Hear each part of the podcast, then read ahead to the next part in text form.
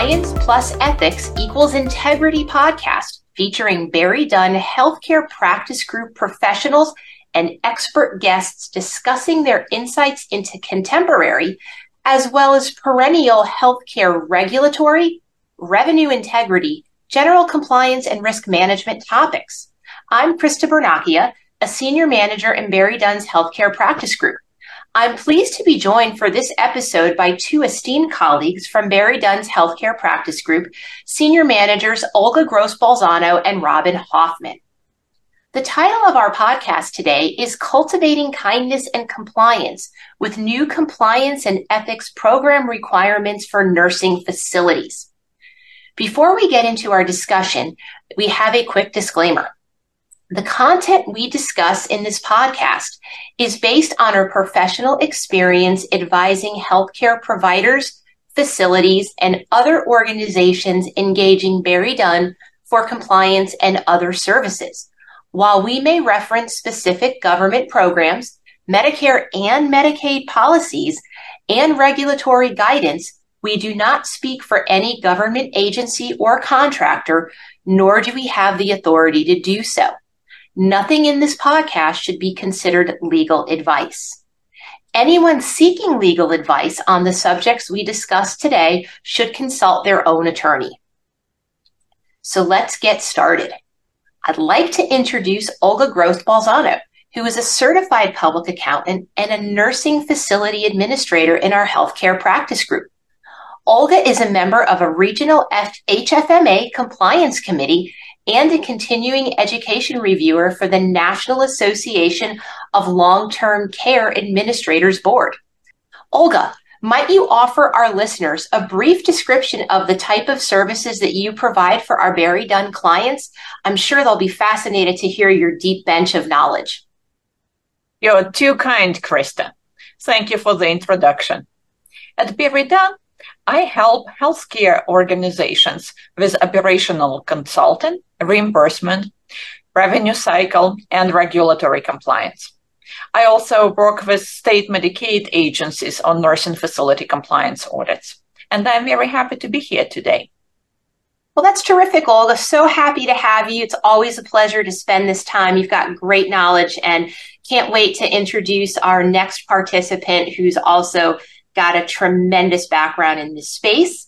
Um, so, Robyn Hoffmann is a senior manager in our healthcare compliance and credentialing team. Robyn is certified in healthcare compliance by the Healthcare Compliance Association. Robyn's expertise in compliance is certainly influenced by her clinical background as a registered nurse and her master's preparation as a community health clinical nurse specialist.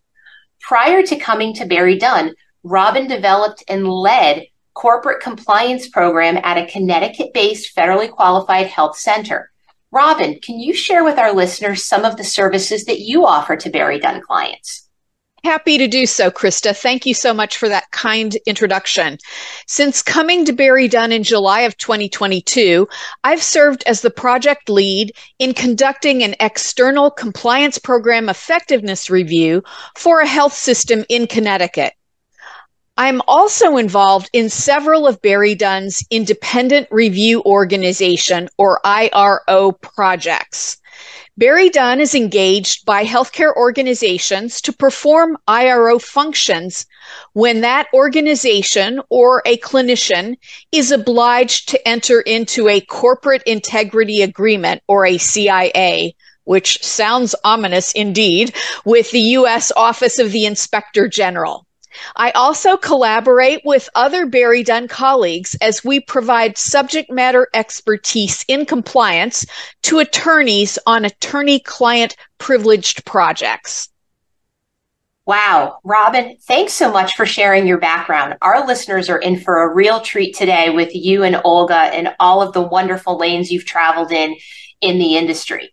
So um, let's get started. Olga, can you describe the impacts of the Office of the Inspector General's compliance program guidance for nursing facilities, which was released initially more than 20 years ago in 2000 and updated in 2008 on the nursing home industry? Have there been particular changes that, that really apply to our nation's most vulnerable population? Well, great question, Christa. So, this is not a new program, of course. We've heard about it for years. SNF compliance program reflects the Office of Inspector General's continued focus on quality of care. It addresses specific risks, er, risk areas related to quality of care and claim submission the federal anti-kickback statute, as well as other emerging areas. And what's important to know why we are talking about that is that non-compliance may and most likely will result in civil money penalties and other enforcement actions.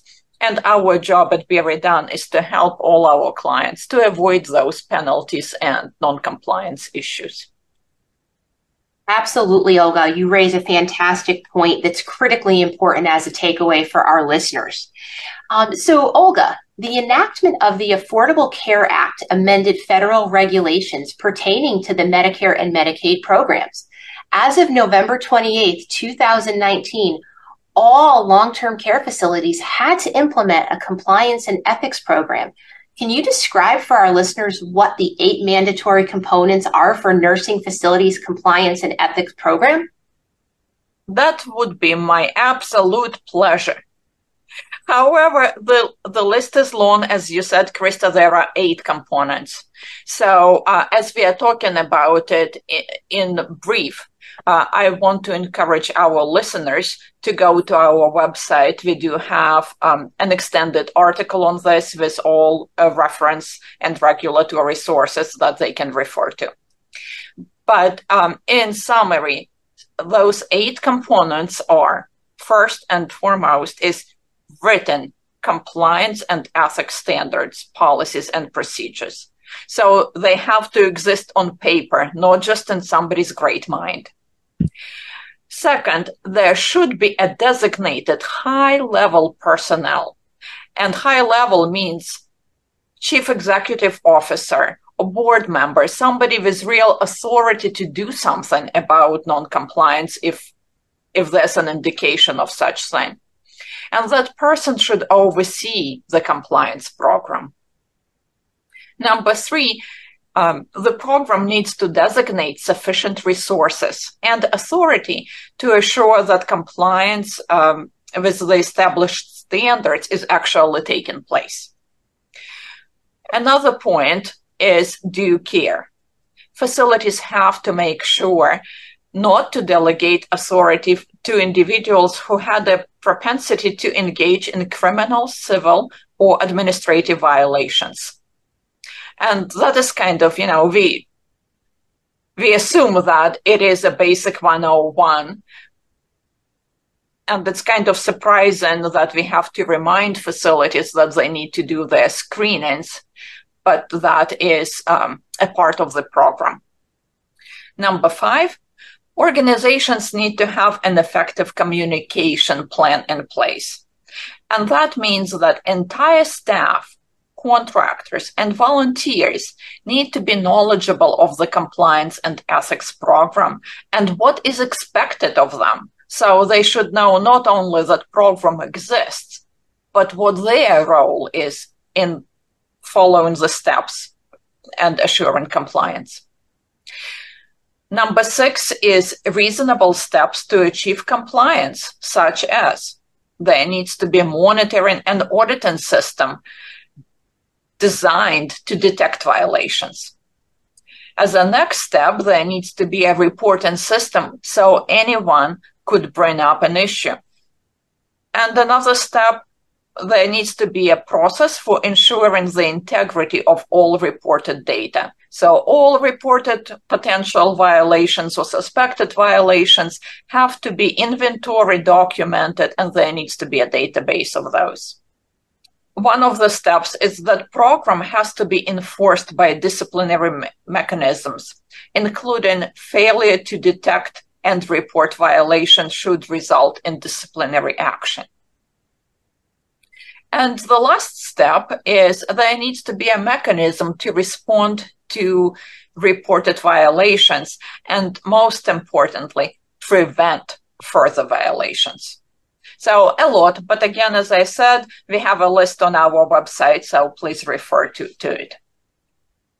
Thanks, Olga. That's great information about the protections, planning, communication, monitoring, and reporting for our listeners. Robyn, these requirements are so similar to what's also referred as the seven elements of an effective compliance program. We like lots of numbers and statistics here at BerryDunn.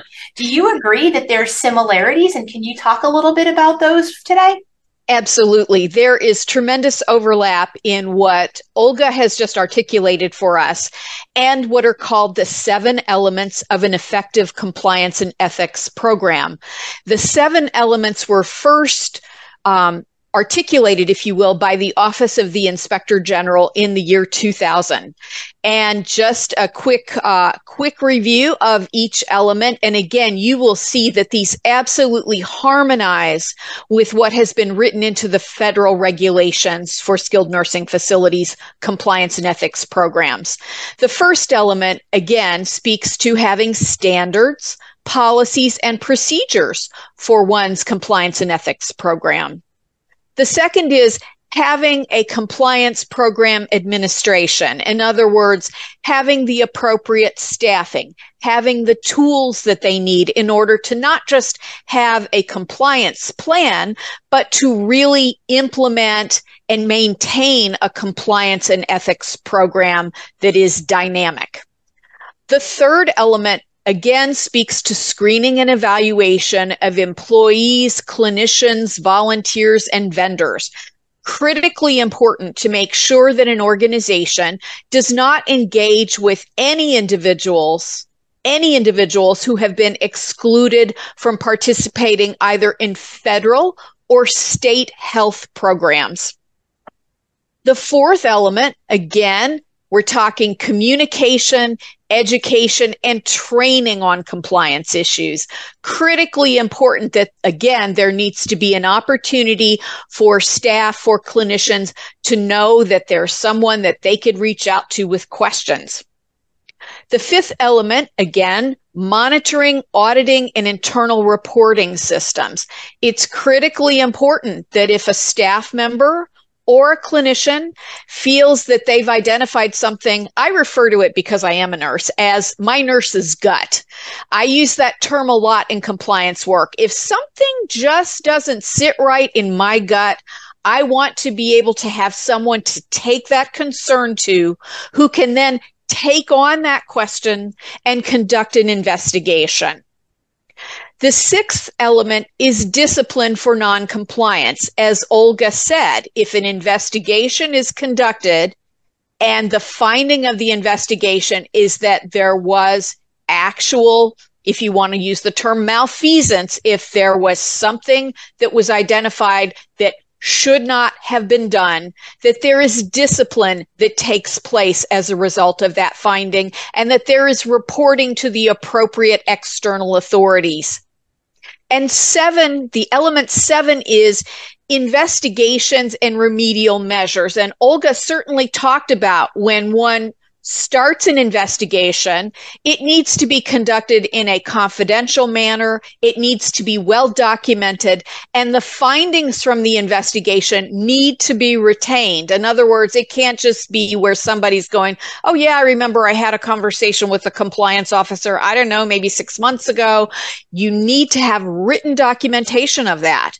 Um, these kinds of things to use a Southern expression, can have a very long tail. You want to retain the information.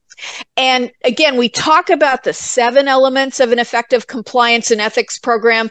I will add that in the compliance profession itself, increasingly one will hear about the eighth element, and that is conducting an external review of one's compliance and ethics program.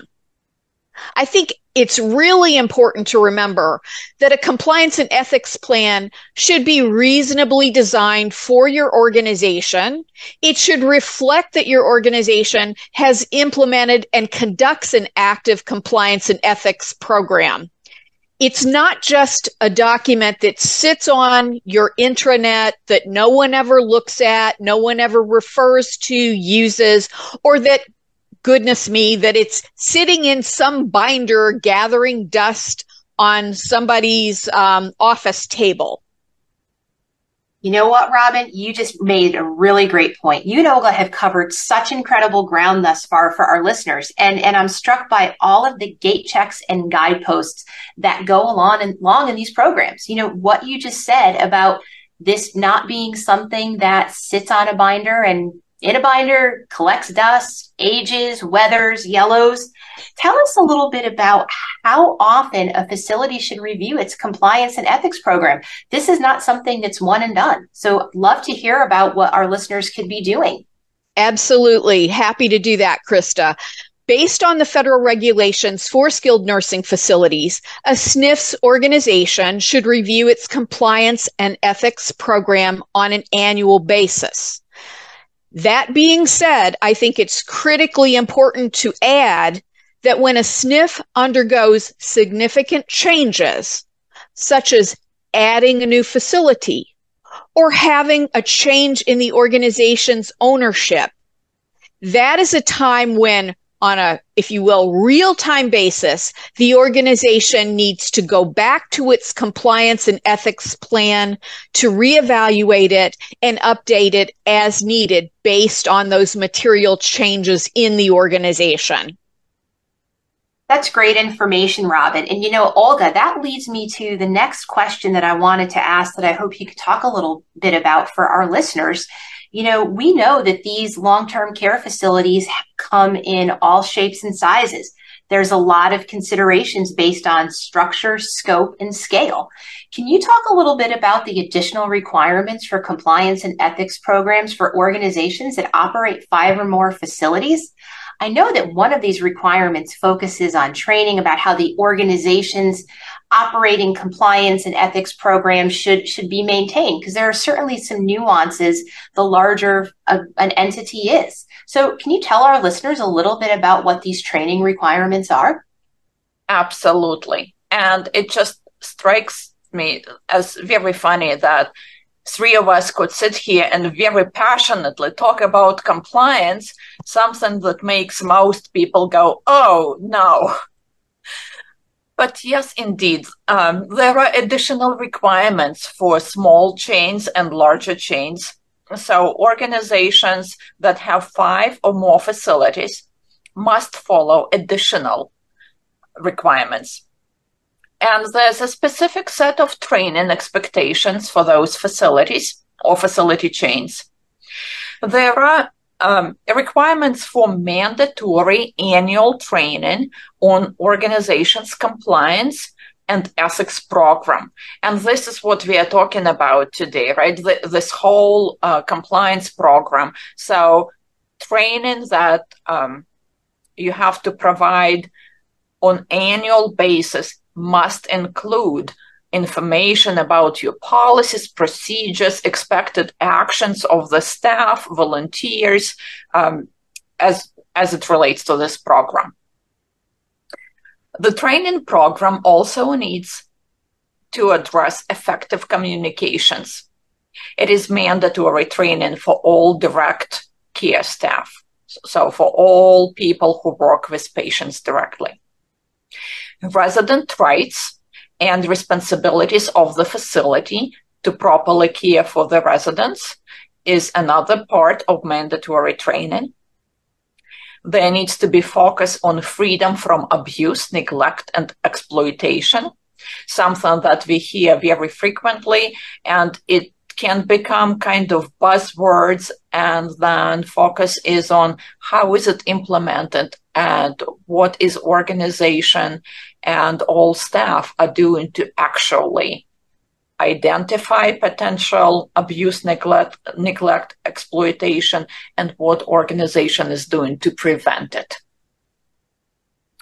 Staff need to be trained on elements and goals of quality assurance and performance improvement program, also known as QAPI, and we all talk in, in senior living environment, we all talk about QAPI and how many people even know what QAPI is, what it stands for, and what's their responsibility in that program. Then we need to address policies and procedures as they relate to facilities infection control program. And there's been heightened attention to this during COVID. We all know, you know, we, we became much more aware of infection control program. And um, as we are exiting public health emergency, we need to remember that infection control program is still a mandatory training requirement. Training also needs to reflect explanation of the compliance and ethics program for all staff. Another requirement that facilities may not know about is that there's a minimum annual 12 hour in service training for nurses aides that must include dementia management, resident abuse prevention training, as well as training in any areas of weakness as they're determined by nurses aides performance reviews and assessment of the facility. And those are very important. You know you just don't take as as we were talking that bind off the shelf and you recycle your training. The training needs to reflect current assessment of the facility and staff performance. And the last one uh, the last two points are state approved paid feeding assistant training program and behavioral health program Olga, thank you. That is fantastic information. And you're right. I think, you know, you and Robyn and I could, could talk for hours about this. And I, I feel like our, our listeners should keep in mind that there will likely be some great content that follows as part of this informational series you know and and i'm struck by by what you just talked about with training and policies and all of the infrastructure and i think that's a great segue for you robyn to talk about the boots on the ground and the people that actually enforce these programs and and how that's maintained so another requirement for the compliance and ethics programs for these organizations that operate five or more facilities really focuses on a stipulation that there has to be a designated compliance officer for the operating organization's compliance and ethics program, whose major responsibility is to administer and enforce all of this. And, and I also know, um, I think it's great information for our listeners, that each of these facilities must have their own compliance liaison. To Olga's point, this information is continually evolving, want to reflect current standards and trends. So somebody's got to keep it all together. So, so can you talk a little bit about who the designated compliance officer should report to? What's that structure? What is the role and responsibility of these liaisons? Absolutely happy to do that, Christa. The compliance officer, it is strongly recommended that the compliance officer for an organization that operates five or more skilled nursing facilities should report to the chief executive officer. The compliance officer really needs to spend the bulk of their time in the organization basically operating, if you will, the compliance program and making sure that all of these requirements that Olga has articulated about all of the training requirements and all of the making sure that the quality assurance, uh, the QAPI plan is being done. There needs to be that kind of work that's going on in conjunction, for instance, with the quality, quality improvement officer. So it's really important that the compliance officer can be a person who reports to the chief executive officer. And if compliance and ethics issues are identified, that the compliance officer has the right and I will say responsibility to report that information to the board of directors. In many organizations, you will see an organization chart in which the compliance officer reports to the chief executive officer. And then there's one of those little lovely jagged line kind of reporting pieces that goes from the compliance officer to the board chair. So that's really you want to have a compliance officer who is not reporting to, for instance, the chief financial officer or the chief operating officer or to general counsel. You really want to know that that person is reporting to the chief executive officer in what I'll call an unfettered manner. And with respect to the compliance liaisons at each facility, I'm going to use the term they are the boots to the ground, if you will, for the compliance program. I see the compliance liaison at each facility as being, if you will, the face of compliance and ethics at that site they should be actively involved in what happens at the facility. They can help to identify training needs. They can make rounds. They can be responsive to any questions or concerns that might come forward from staff or from clinicians. I will say that making compliance rounds is a great way to really engage with people. It's not meant to be, air quotes, a gotcha. It's really to say, how are things going? Do you have any questions? Do you have any concerns?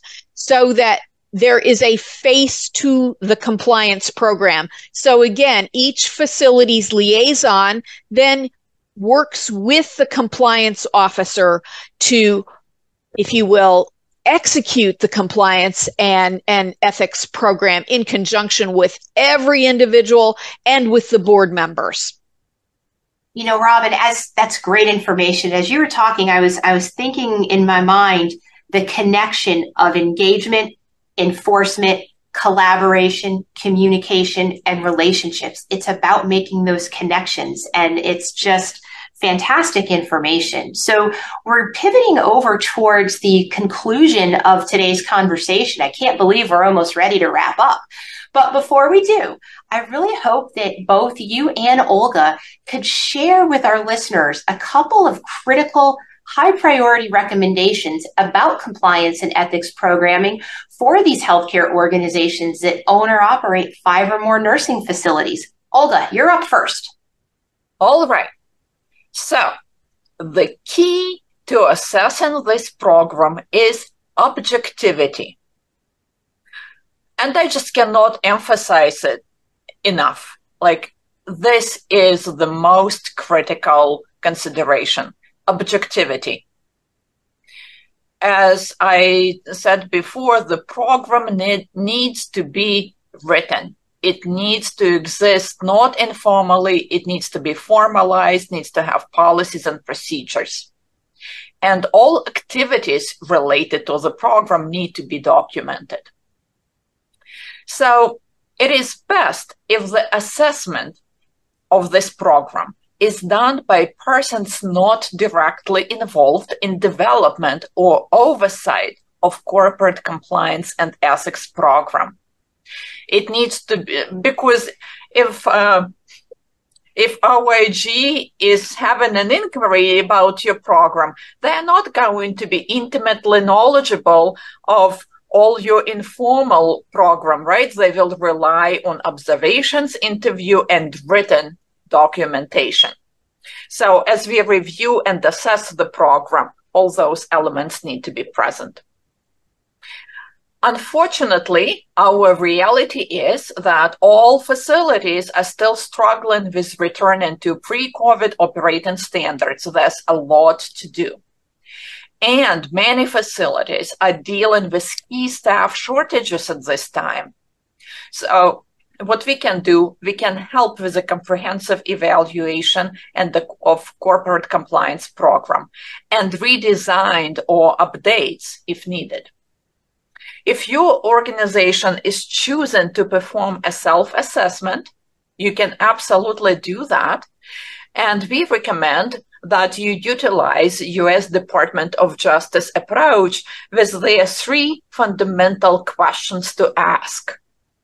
And actually, Robyn is the one who referred me to this, and now I know all three. Wake me up at three o'clock in the morning, I will recite them. Question number one Is the corporation's program well designed? Number two, is the program applied in good faith? And number three, does the corporation's compliance program work in practice. That's that's my final thoughts. Robyn? Certainly, Olga. Um, I'm so glad that you love those three fundamental questions as much as I do from the criminal division of the U.S. Department of Justice. Are we are we compliance and ethic wonks or what? Oh yeah, love those are. folks. Well, I would say for an organization, one of the first steps I would take is is look at what your mechanisms are for bringing forward any questions or concerns about compliance and ethics. If I hear that there aren't any reported in an organization, that for me is a signal that employees or staff may not know where to go or they may be af- afraid, if you will, of retribution or retaliation. So that's one of those times where sometimes zero is not a good thing. So if there are uh, zero investigations being launched, or if there are zero questions coming in to the compliance program about whether or not something is appropriate, that zero is not something that would sit well in this nurse's gut. I would say, secondly, because the regulations for organizations that operate five or more facilities went into effect in 2019, as Olga has just said, we are now at the end. We are at the what's called expiration of the public health emergency. So as we come out of that dark period, if you will, I think that I would urge an organization to look at whether you might benefit from an external compliance review. And there are a couple of quick actions that your organization can take to figure out like, hey, are things going well? Or might we benefit from talking to a trusted advisor. Some of those quick and dirty kinds of things that you can do is is randomly just if you see a staff member in the hall or in the lunchroom say, can you name who your organization's compliance officer is? Or what might be something that they might remember more is do they know who their particular facility's compliance liaison is? If you get a blank stare, that for me is a problem. I would also say that you want to look at whether there's been any increase in the number of quality of care complaints that have been raised about your organization with the state's Department of Health. And I think one of the things, again, I love regulations. And as I was reading these regulations, I was incredibly, incredibly thrilled to see that the SNF regulations around compliance and ethics really marry, and I'm sort of linking my hands together as I make this statement, they link compliance and ethics with quality improvement and with patient advocacy. You don't always see that in regulations pertaining to compliance. So, as I read this, again, speaking as a community health clinical nurse specialist and as a compliance officer, I was thrilled to see the integration of those themes. I think two more quick things that you can do is is look at when did your board of directors last receive a report about your organization's compliance program. For instance, does the board sign off on the annual compliance and ethics plan? Does the compliance officer ever attend a board meeting? And I would also venture to say, can any of the board members state who the compliance officer is for the organization? If you are getting negative answers to any of those questions, then I really think it behooves your organization to consider whether it would benefit from having an external compliance effectiveness review. You know what, ladies? That is such tremendous information. I've learned so much today in it about a space that I do have some knowledge with, and I, I do hope our listeners can feel and hear the passion that comes from you both, not just with your knowledge, but why it's so critically important for this care and this quality. You've shared some incredible insights today, Olga and Robyn. And I can't believe it, but we have reached the conclusion of our podcast. So be, on behalf of Olga, Robyn, and myself, we want to thank our listeners for taking the time to listen to this episode of BerryDunn's Healthcare Insights Compliance plus Ethics equals integrity podcast. We welcome listener questions and feedback, and we're always looking for suggestions on topics we should consider developing for future episodes. There's great information on our website. Please check us out at berrydunn.com. Until next time, hope you've enjoyed today's discussion and we'll look forward to connecting in the future.